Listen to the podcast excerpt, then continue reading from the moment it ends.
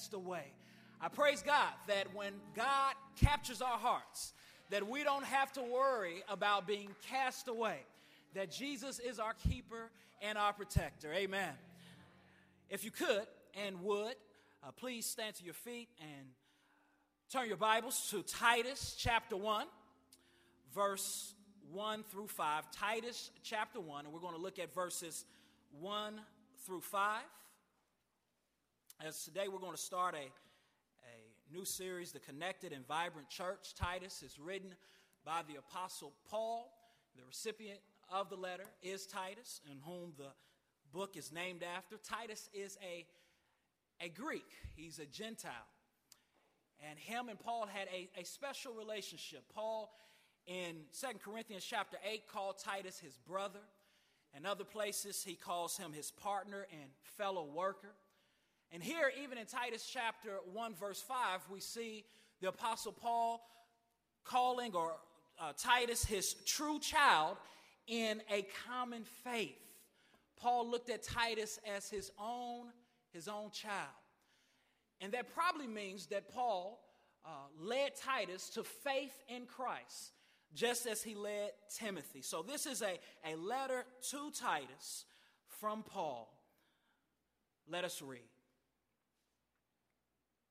Paul, a servant of God and an apostle of Jesus Christ, for the sake of the faith of God's elect and their knowledge of the truth, which accords with godliness, and hope of eternal life, which God, who never lies, promised before the ages began, and at the proper time manifested in his word through the preaching with which I have been entrusted by the command of God our Savior to Titus my true child in a common faith, grace and peace from God the Father and Christ our Savior. This is why I left you in Crete, so that you might put what remained into order and appoint elders in every town as I directed you. Let us pray. God, we are so privileged and so thankful for your word. For your word is a compass. For your word is sweet as honey. For your word is the instrument by which you use to save us, to sanctify us, to help us to one day to have hope and glorification, Father. It is in your word. It's not in my words. It's not in my any charisma. It's not in the wisdom of man, but it is in you.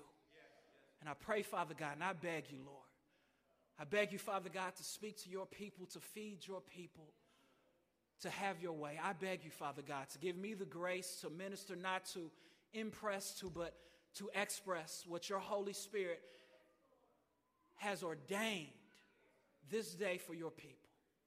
Your sheep know your voice, and a stranger they will not follow. Speak, Father. Please, God. In Jesus' name we pray. Amen. As I said before, Paul wrote this letter to Titus, and Titus receives this letter possibly as a response to a letter that he had recently sent as he gave a report to Paul about the ministry that was taking place on the island of Crete. Crete is one of the largest islands in the Mediterranean Sea, um, and it is the place in which uh, Paul did apparently did some, some mission work with Titus.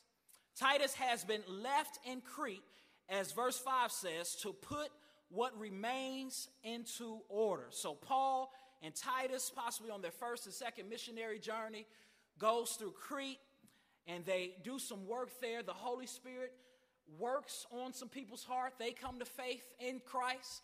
And Paul, like he did with Timothy, when he left Timothy in Ephesus, he leaves Titus in Crete. He leaves Titus in Crete. Now, as I say that, he leaves Titus in Crete. And as Paul says, as I left you in Crete to put things in order, we must be aware and understand that Paul knows and he understands that the reason why Titus is in Crete is ultimately because of the Holy Spirit's leading. Though Paul left him in Crete, and though Paul says, I left you in Crete to put these things in order, uh, we want to know that Paul knows that it was the sovereign will of God that left Titus in Crete. For in Acts chapter 20, verse 28, we read these great words as Paul is talking to the elders in Ephesus. Paul says this to the overseers and the elders there. He says, Pay careful attention to yourselves and to the flock of God in which the Holy Spirit has made you overseers. So in verse 5, Paul talks about how he left Titus in Crete, but I want you to understand that it was ultimately the Holy Spirit that left Titus in Crete as an overseer of the mission work that God had ordained there. See, it is God who sends overseers, it is God who places elders in place. It is God who sovereignly works on the hearts of his people and directs them to go to the area of ministry that he has called them to go. And I think that that's important, especially in our culture in a day and time where pastors and elders are called by a local church by a vote to remember that ultimately it is God who calls a person to a church. It is God who sovereignly works, and that's what our memory verse is talking about. Uh, Proverbs 21 and 1 talks about how God is, is, is able to turn the heart of a king like streams of water in any direction that he wants. And he so sovereignly works on the hearts of humans to get people to go and to be in the places where he has called them to be. To say that you and I, we are not here by mistake or accident. Though someone may have referred us to this local church named Forest Baptist, we have to believe that ultimately, that ultimately, it was the Holy Spirit's leading and it was the Holy Spirit's guidance.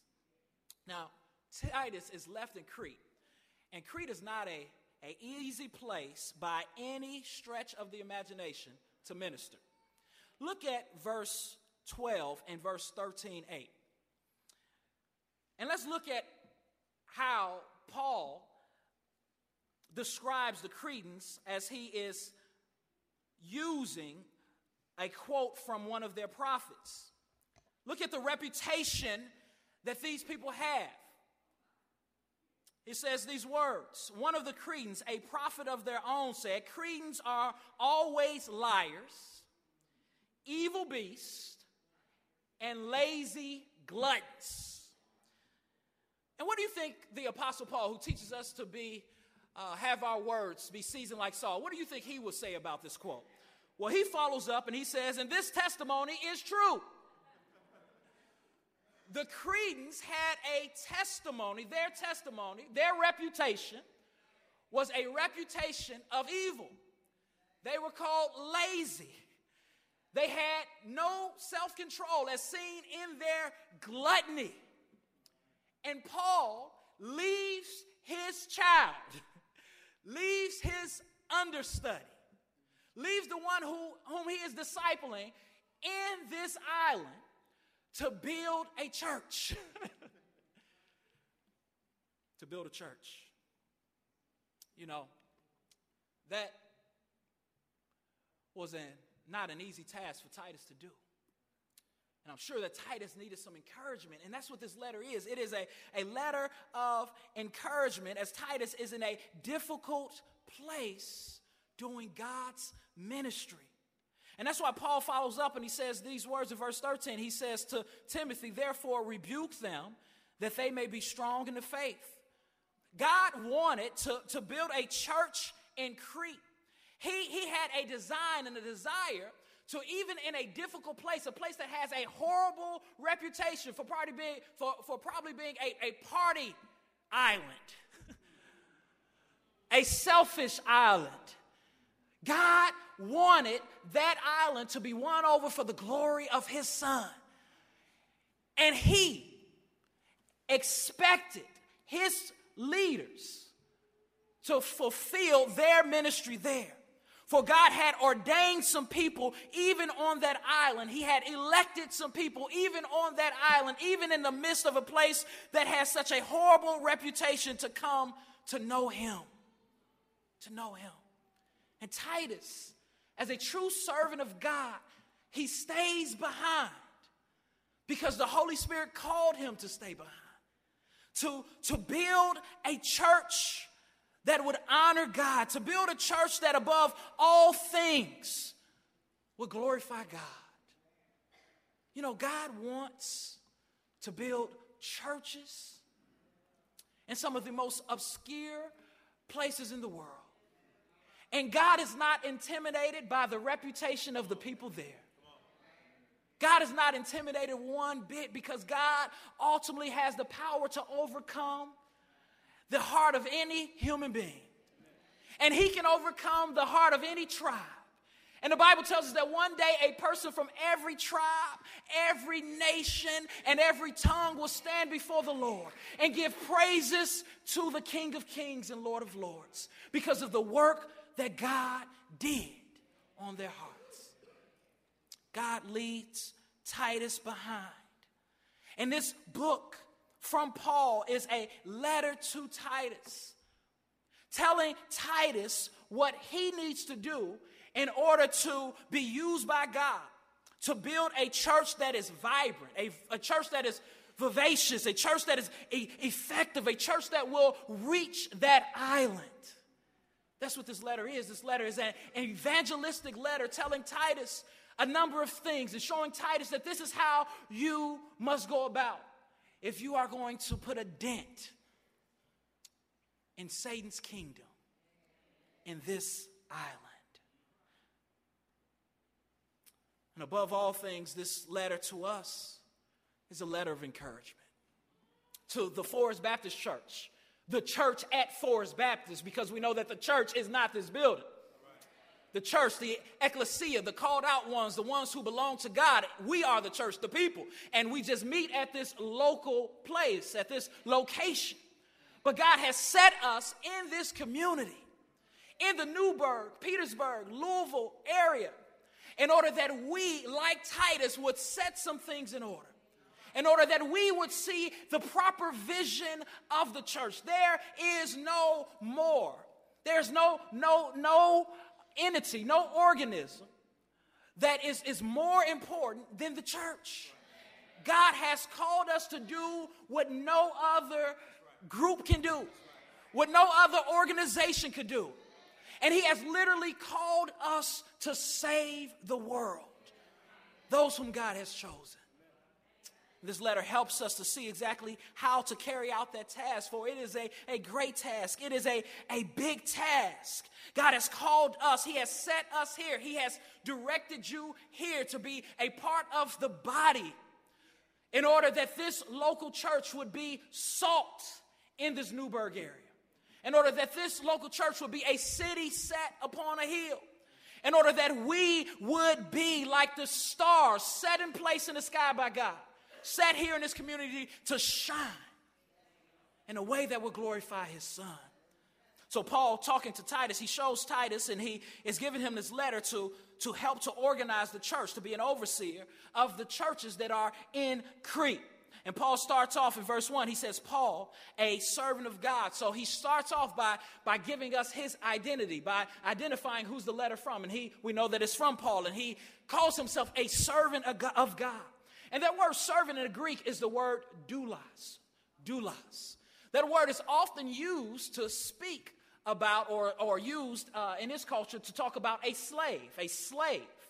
Uh, so it's just it's stronger than just what we would think today as, as a servant. It's, it's talking about a, a slave. In fact, it, it normally is used to talk about the most subservient slave, the slave of slaves.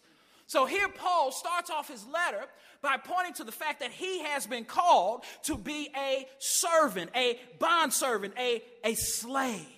He recognizes that when he receives salvation, that he is no longer a slave to sin. That he is called no longer to be a slave to unrighteousness or a slave to selfishness. But he says, I am Paul and I am a servant. I am a slave of God. A beautiful picture.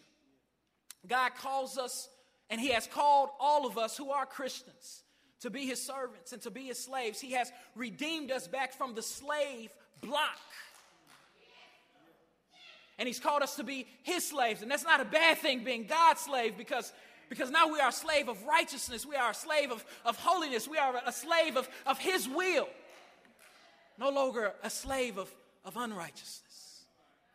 Paul, a servant of God, a, a slave of God. Paul, one who is now called to, to, to no longer be labored and, and to have heavy laden, but one who is called now to take upon the yoke of God, one who has been captured by God. Steadfast love. And Paul is writing to Titus and he's saying, Yes, my friend, you too are called. You too are called to be a servant. As Titus was reading this, possibly even frustrated because of the ministry that was going on there.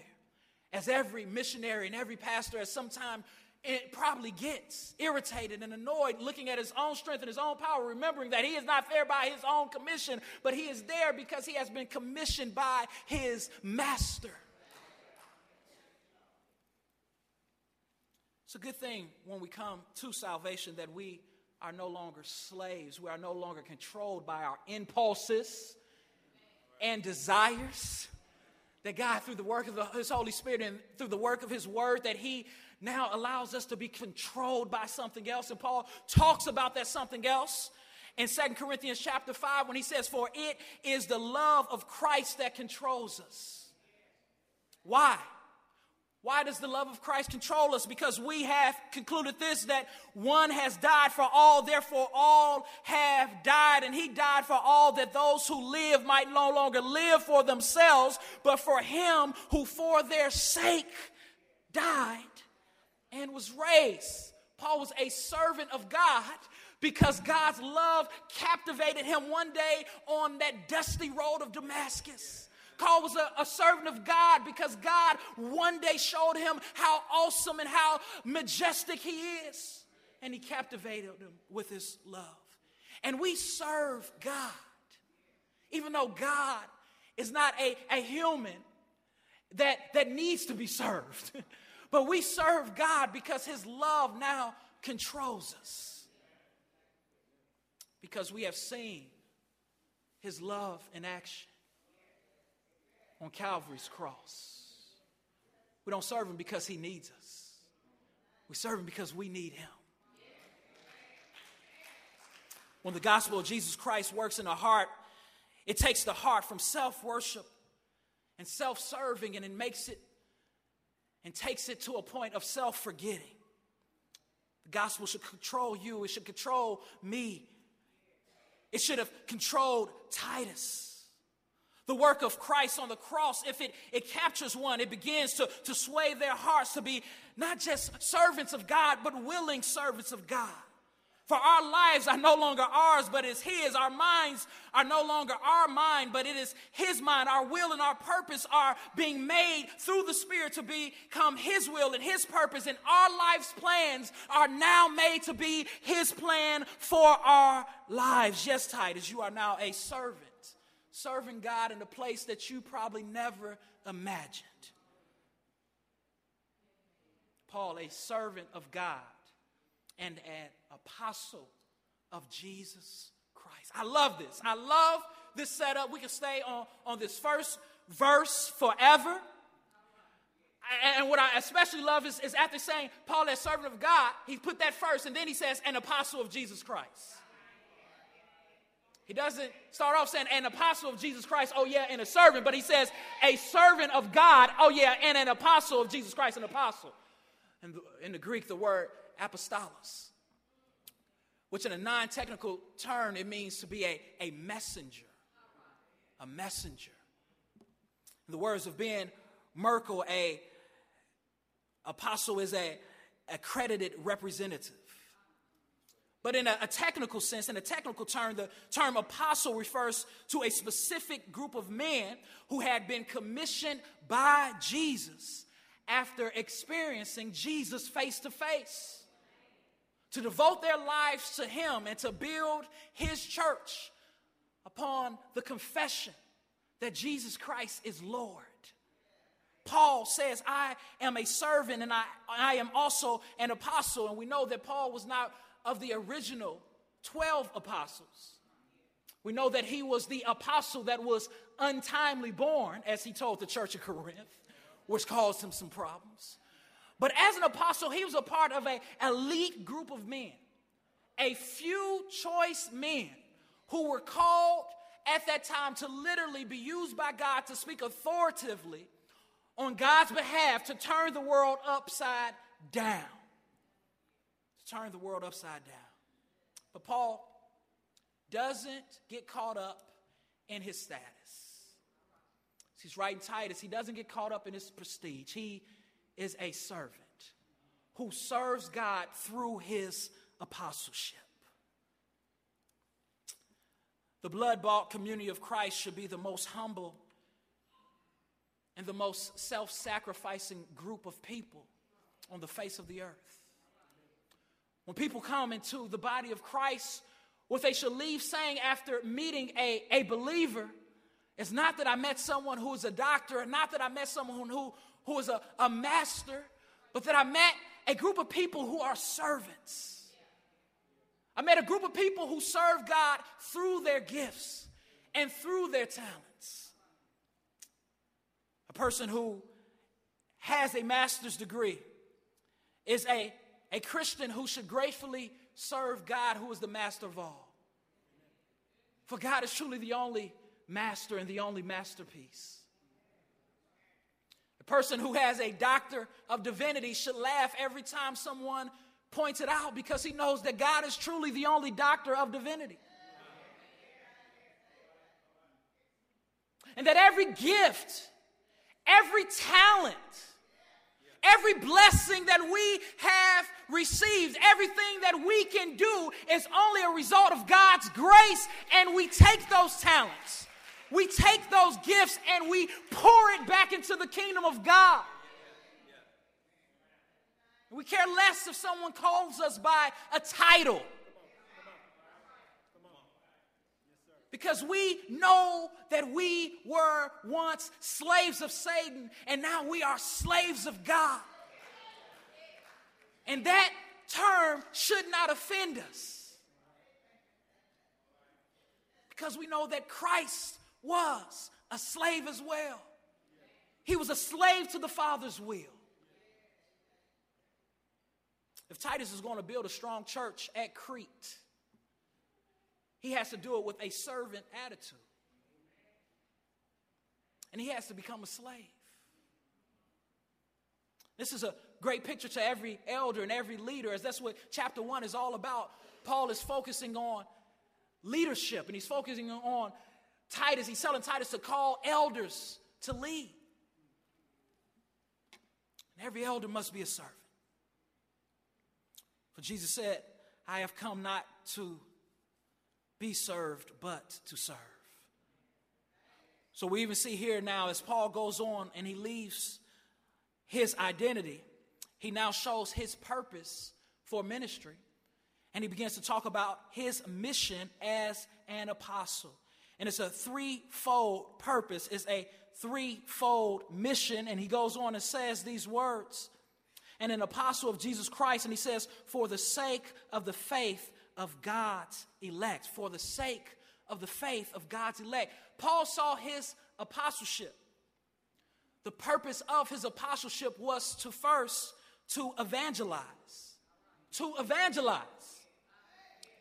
He says, Listen, I have been called as a servant, I have been called as an apostle of Jesus Christ for the sake of the faith of God's elect. I have been called to the ministry for the sake of those whom God has elected, of those whom God has chosen before the foundation of the world. He saw his call as an evangelistic call. His apostleship was about reaching the lost from, from, from that moment that he saw Jesus. He was now filled with a, a zeal to let everyone know that Jesus saves, that he truly is Lord, that the one that he once kicked against, the one that he once went against, The church that he once was trying to eliminate is now the church in which he is now adopted into, and he sees his part in life as a part that calls him to share his faith. First to the Jew and then to the Greek. And we know that as he went throughout his ministry, that he often went first, as he went into a city, into a town, that he often first went into the Jewish synagogues, pleading with the Jews, trying to show the Jews that Jesus Christ is Lord by, by pointing to the Holy Scriptures. And, and after being rejected, he would dust his feet off and then take that message to the Gentiles. For that was his call. That is what he was saved and chosen to do. Paul had a perspective that said, in every city that I go into, every town that I go to, there is a chance that God, before the foundations of the world, chose to draw someone in that town to Him. And this motivated Paul to not keep silent. Because he said, wait a minute, someone in this city, someone in this community has been called to have the same opportunity as me has been called to have the same worldview as me, has been called to have their knees bow at the mentioning of Jesus Christ, and that energized him to the point of a few things. Number one, to the point of anguish and sorrow. Paul allowed this mission to captivate his heart to the point that sometimes he would be in tears just thinking about the fact that there are those who do not yet know Christ. That's what a servant of the Lord is concerned about those who are not in Christ. Because God has filled our hearts with love. And part of us loving people is us understanding that the worst thing that can happen to a person is if they die without knowing Jesus Christ and go to hell. Once heard a unbeliever say those words. He says, "You know, I don't I don't get upset when a Christian tries to share their faith with me. And I don't think that they're hating me or or being mean to me, but rather I think that they're loving me for how much would they have to hate me to believe that if I died that I would go to hell and not share the gospel with me. And let me ask you a question real quick. As a Christian, how many times has someone else stopped you to share the gospel of Jesus Christ with you? How many times has someone ever came up to you, a Christian, with the message of the gospel? What if you were lost? What if you already didn't have Christ? You will be headed to eternal damnation.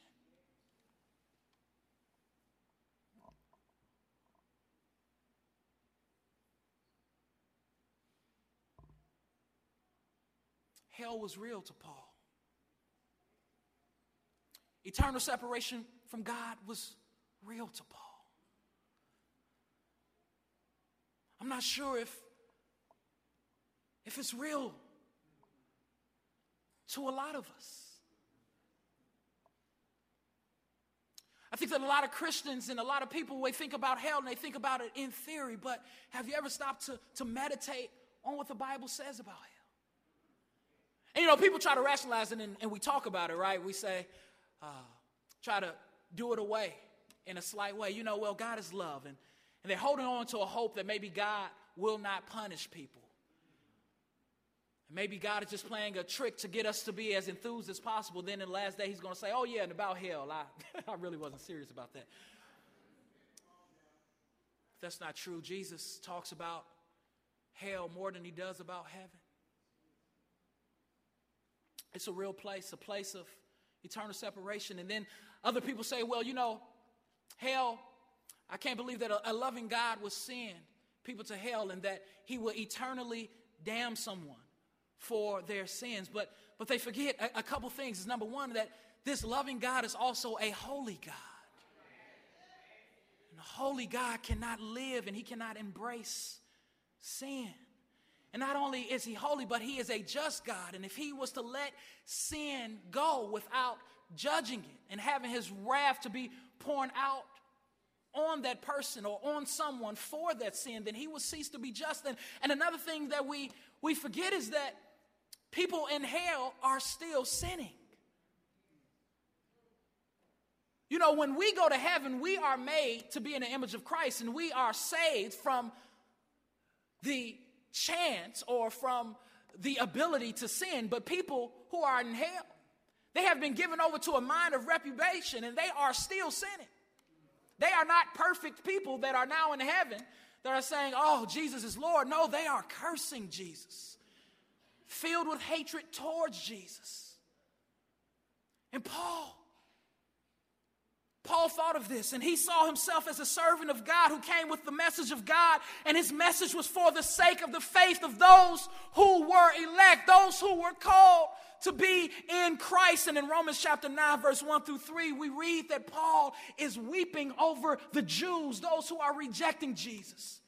And the Bible says, He says, Listen, I'm not lying. My conscience bears witness in the Holy Spirit that I have great sorrow, unceasing anguish in my heart, for I could wish that I myself were accursed and cut off from Christ for the sake of my brothers, my kinsmen, according to the flesh. Paul says, Listen, my heart for the lost is so deep. My heart for my brothers in Christ, for those Jews our, our soul is so filled with, with, with Christ's love that I wish that I could be cut off from heaven. I wish that I could be cut off from the promise of God in order that they would be saved. In order that they would be saved. Sounds like Moses, who also is identified in the Old Testament as a servant of God, a man of God, who had a heart for Israel so, so, so thick and so great that he became their intercessor and said, Lord, Lord, have mercy on them. Not only did Paul have personal anguish and sorrow for the sake of the faith of the elect, but he also went through great physical suffering. And we know that that is greatly documented, and we know and we read in 2 Corinthians chapter 11, verse 23 through 29, all that he went through in order to get the gospel out.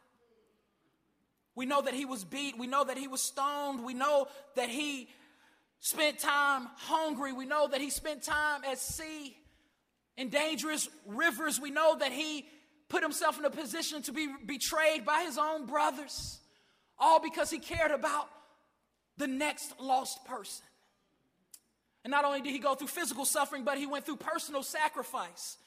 The Bible tells us, and also in Corinthians, that Paul said these words. He says, To the weak I became weak that I may might win the weak. I have become all things to all people that by all means that I may save some. Paul was so into his call that he made personal sacrifices, that he gave up some personal liberties that he could have done or had as a Christian in order not to be a stumbling block for those who were lost and for his weaker brothers in Christ. And what I, am hoping that we see here is that a, a vibrant church, a committed church, a connected church must be a church who, who has a purpose, and that purpose is to evangelize and to reach their community. And, and, and this call that they have is, is, is almost a burden because they know, number one, that these people are condemned, but number two, they know how great God is. And they know how lost they were and how hopeless they were without Christ. And when a person sees that life is hopeless without Christ, and when a person reflects about their lostness and their depravity before Christ, when we spend time and when we reflect on by the grace of God, we should be led to move, to open our mouths and say, you know what? It's not about me, it's about Christ. Paul not only knew that his call was for the sake of the faith of God's elect, but he also knew that his call was to equip. His call was to equip. It wasn't just to evangelize, but it was to equip. And he says, and their knowledge of the truth which accords with godliness. Their knowledge of the truth which accords with godliness. Paul said, Not only am I called to reach that lost person, but I'm also called to strengthen that person who is elect and who has come to faith in Jesus Christ. I am, I am called to speak the truth to them. I, I am called to let them know what true knowledge is. Paul saw a large part of his mission was to impart, and not just any type of knowledge, but it was to impart true knowledge. And that's what he went around doing. Strengthening the churches, writing the churches in order that they would have true knowledge. And we know that true knowledge is, is found in God's word. And we know that when a person becomes a Christian, that God gives that person an appetite for true knowledge. For true knowledge. True knowledge leads to godliness. And what is godliness? Godliness, in essence, is a manifestation of sanctification. He says true knowledge leads to godliness. It leads to a godly life. It leads to a sanctifying life. Titus, I've been called as a servant, as an apostle to evangelize, but I've also been called to, to make sure that I'm speaking the truth in order that people would look more like Christ. John MacArthur says that divine truth and godliness are inextricably related. He says, no matter how sincere our intentions might be, we cannot obey God's will if we do not know what it is. We cannot be godly if we do not know what God is like and what He expects of those who belong to Him. If we are going to look more like Christ, it is because we know what Christ looks like. And that comes from us becoming knowledgeable, from us getting in God's word and digging in it, seeking to, to learn about what it means. Paul saw that as his mission. Titus, on that island of Crete, if you're going to be successful to turn people from being lazy gluttons and evil beasts, you can't just preach them happy. You've got to preach the truth. You've got to preach in a way that imparts knowledge. Imparts knowledge. Godliness cannot be found without knowledge. How's your passion? How's your desire for knowledge? For God's word. All of us can, can grow. None of us have obtained. Paul, late in his life, while he's in prison, he calls one of his fellow workers in Christ to come and he says, When you come, bring me my parchments, bring me my books, bring me my Bible. Here's a man who's writing the Bible, who's calling for the Old Testament, for the law, in order that he can look at it and continue to, to learn about Christ and how those things related to Christ. Sometimes in the church, we run across people who feel that they have all made it to the point of already knowing. But a Christian is a person who comes to the table, who comes to their word, who, who comes to hear a sermon, who, who sits in a Bible study, not to just impart, Imparting is a small part of it, maybe 33% of it, but to, to learn. And I don't care how many degrees you have and how much you've learned about the Bible. If you're sitting across from a believer who has no degrees but who's been walking in the Lord for, for years or even for a month, we should be listening intently, saying, Speak, Lord. What does your Holy Spirit has to say as they exposit that text? because we're hungry to grow. God gives us an appetite for knowledge. an appetite for knowledge. You know, if I was to, only eat two days a week, uh, you all would be worried about me, wouldn't you? If I said I'm on a new diet and I'm not a vegan, but I'm just eating two days a week from now on. And matter of fact, when I eat, this is going to be one meal for one hour. You know that it will show. I will look very impoverished. Was the same way in the spirit. Many people are walking around spiritually impoverished because they only eat one time a week. And then when they eat, they're just eating from someone else's plate. God has called you, and He has given you the same Holy Spirit that He has given the preachers and the elders. He has given you the ability when you come to the Word of God and learn about how to read it in context and, and how to receive from it. He has given you the same ability to feed yourself in order that you would grow to look like Christ. Paul said, My task is to evangelize, my, my task is to equip. And this not only shows us a little bit about Paul, but it shows us a lot about God.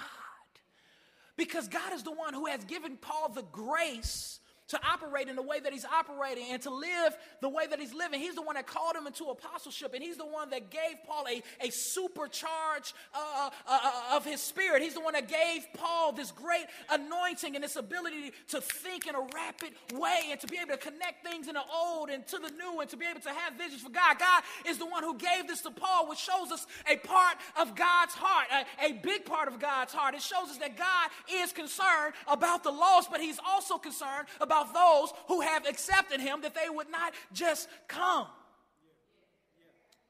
every now and then to him to learn, but that they would be learners. God's heart is not just for salvation, God's heart is for sanctification. That's why Titus puts such a big emphasis throughout this book, why Paul puts such a big emphasis in Titus Number one, in this chapter, we'll see next week to, to build up elders, to find elders that teach sound doctrine. And then in chapter 2, verse 1, he tells Titus again to teach sound doctrine. And he shows that when you teach sound doctrine, this is how the faith community looks. Older men are now loving upon younger men and teaching them what they know in Christ. And older women are taking younger women and teaching them what they know in Christ. And it's not by their own might, but it's by the grace of God.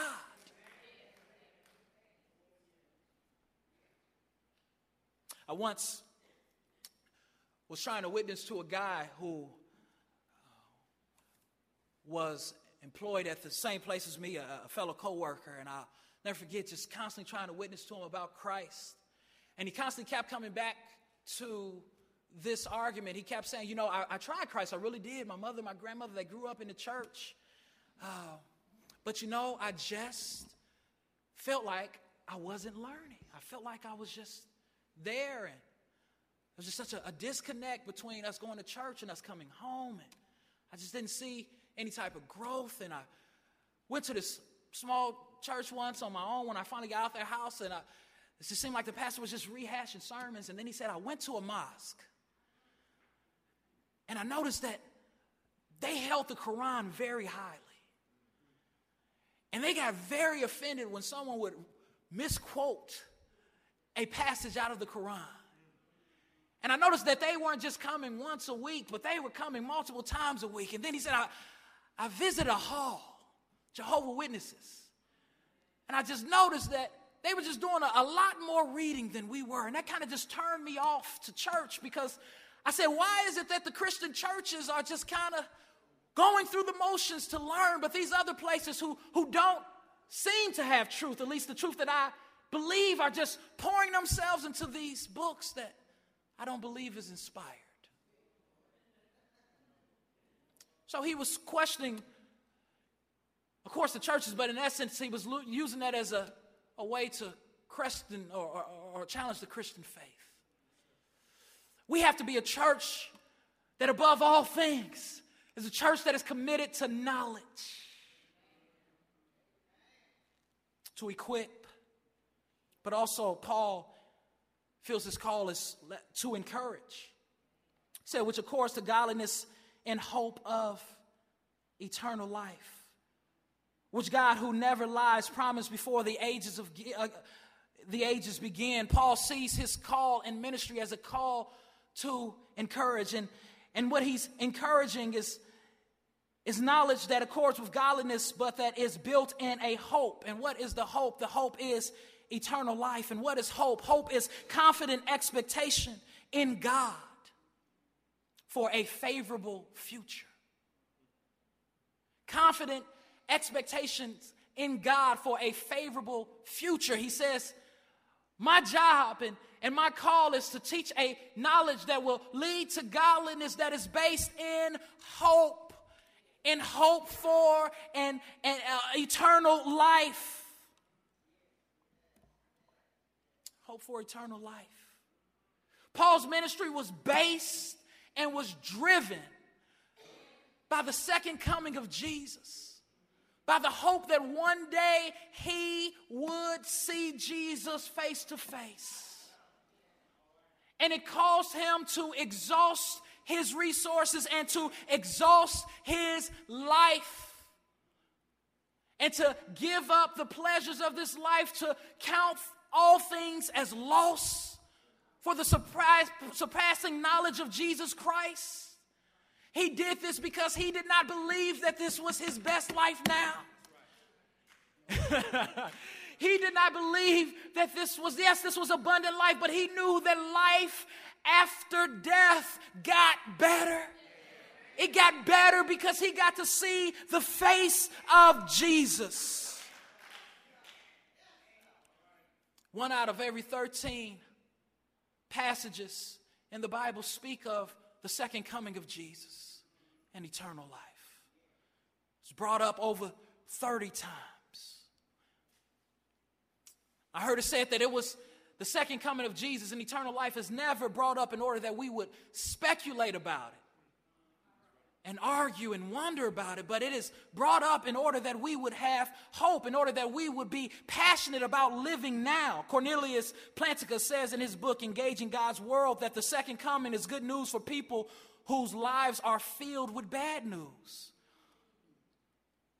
He says, if you are a slave in Pharaoh's Egypt or in the southern United States in the early 19th century, or if you are an Israelite ex- exiled, in, exiled in Babylon, or if you are a woman in a culture where your husband is mad at you and he can lock you in a closet and call all of his buddies over and threaten to have them rape you. If you are a Christian in sub Saharan Africa today, where AIDS is devastating whole populations, you don't yawn when someone mentions the return of Jesus.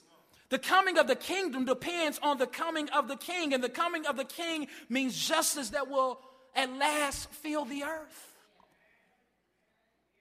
passionate Christians want and passionately wait on the second coming?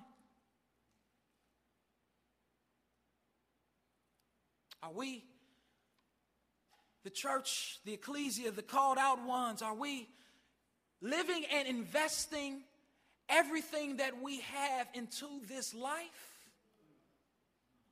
Or are we living with hope, with a great expectation that this is not the best?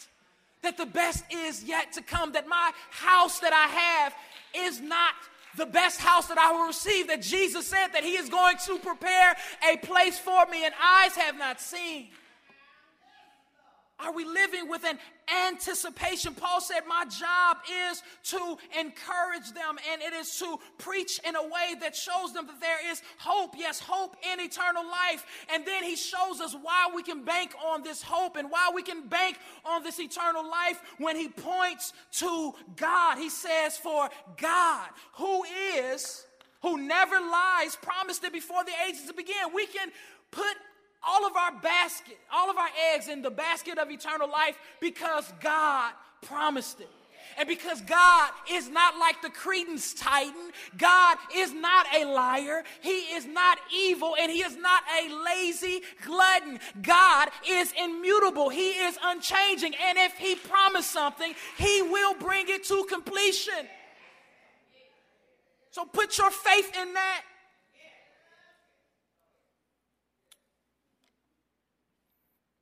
Titus chapter 2, verse 13. Titus says, Paul says to Titus, We are waiting for our blessed hope, the appearing of the glory of our great God and our Savior, Jesus Christ. Not just God, our great God. Our great God. Not just waiting on God to return. I'm waiting on a great God to return. A God that is incomparable to any other person. A God who, who saves. A God who can change a wicked and evil heart into a loving and holy heart. A God who takes the first and can make them last, and the, the last becomes first. A God who is for the maimed and the weak a God who is for the blind and the deaf, a God who is for the, the hungry, a God who cares, whose love is inexplainable, who cares for us in such a way that human words cannot express his care for us. A great God. Says, Titus, this is who I am. I'm a servant, I'm apostle. I'm about evangelizing. I'm about equipping. I'm about encouraging and, and pointing people to to Christ. But, Titus, you must know the means by which all of this will happen. He goes on. He says, and at the proper time, he manifested in his word through the preaching with which I have been entrusted by the commandment of God our Savior. Paul says that this evangelism that this equipping, that this encouraging comes from what God has brought forth at the proper time, and that is His Word. It comes through the preaching of His Word. Titus, this town, Crete, will only be won over to me if there is sound preaching.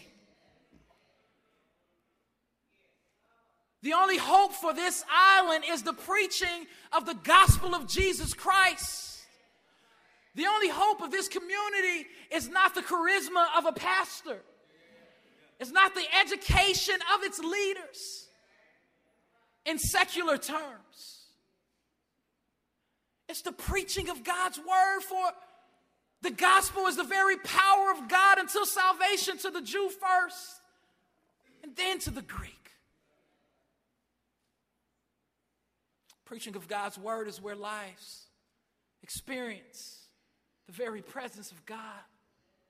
The preaching of God's word is where dead hearts are made to be alive. The preaching of God's word is what the church was founded upon, is what Jesus built the church upon. Upon this rock, I, I build my church upon the apostles' confession that Jesus is Lord, the preaching of the gospel. It's not about appealing to the culture in order that they would come and sit in comfortable, La-Z-Boys for 30 minutes and go home. It's, their salvation is not built and based upon how comfortable they are or how beautiful our building looks. Their salvation will not come by us using a hundred dollar words. Their salvation will come by us faithfully preaching the word. And it doesn't matter who preaches it, whether it's Paul, Cephas, or, or, or, or, or Apollos. As long as Christ and Christ crucified is being preached.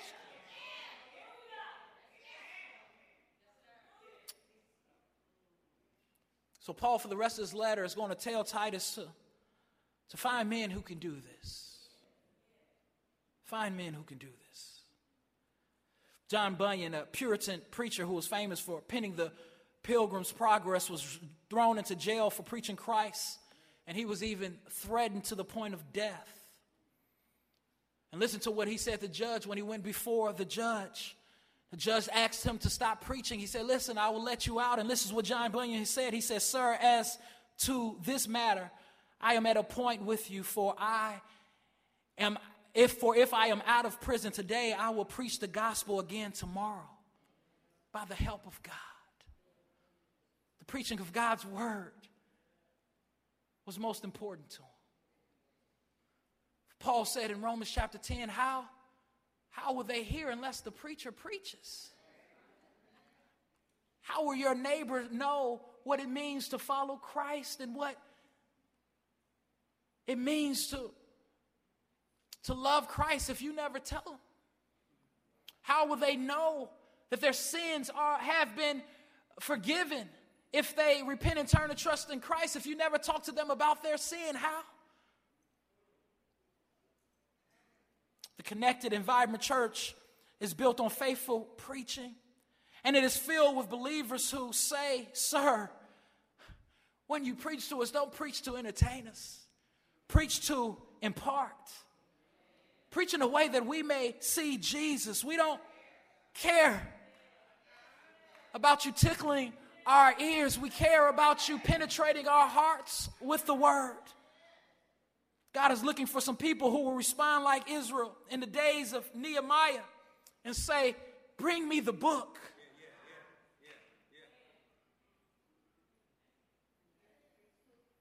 Let us pray.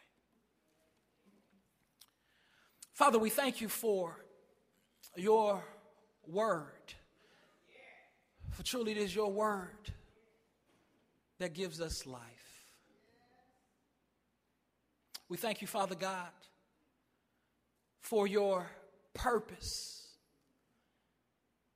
and for your mission in these days, which is to save those who do not know you, to build up those who have committed their hearts to you by encouraging them in the hope of eternal life.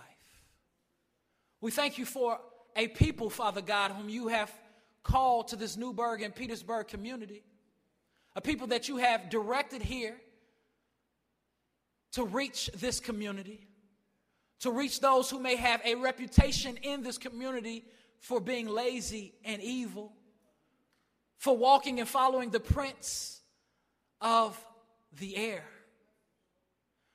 We thank you for these Christians whom you have commanded to go into this community to evangelize, to equip, and to encourage.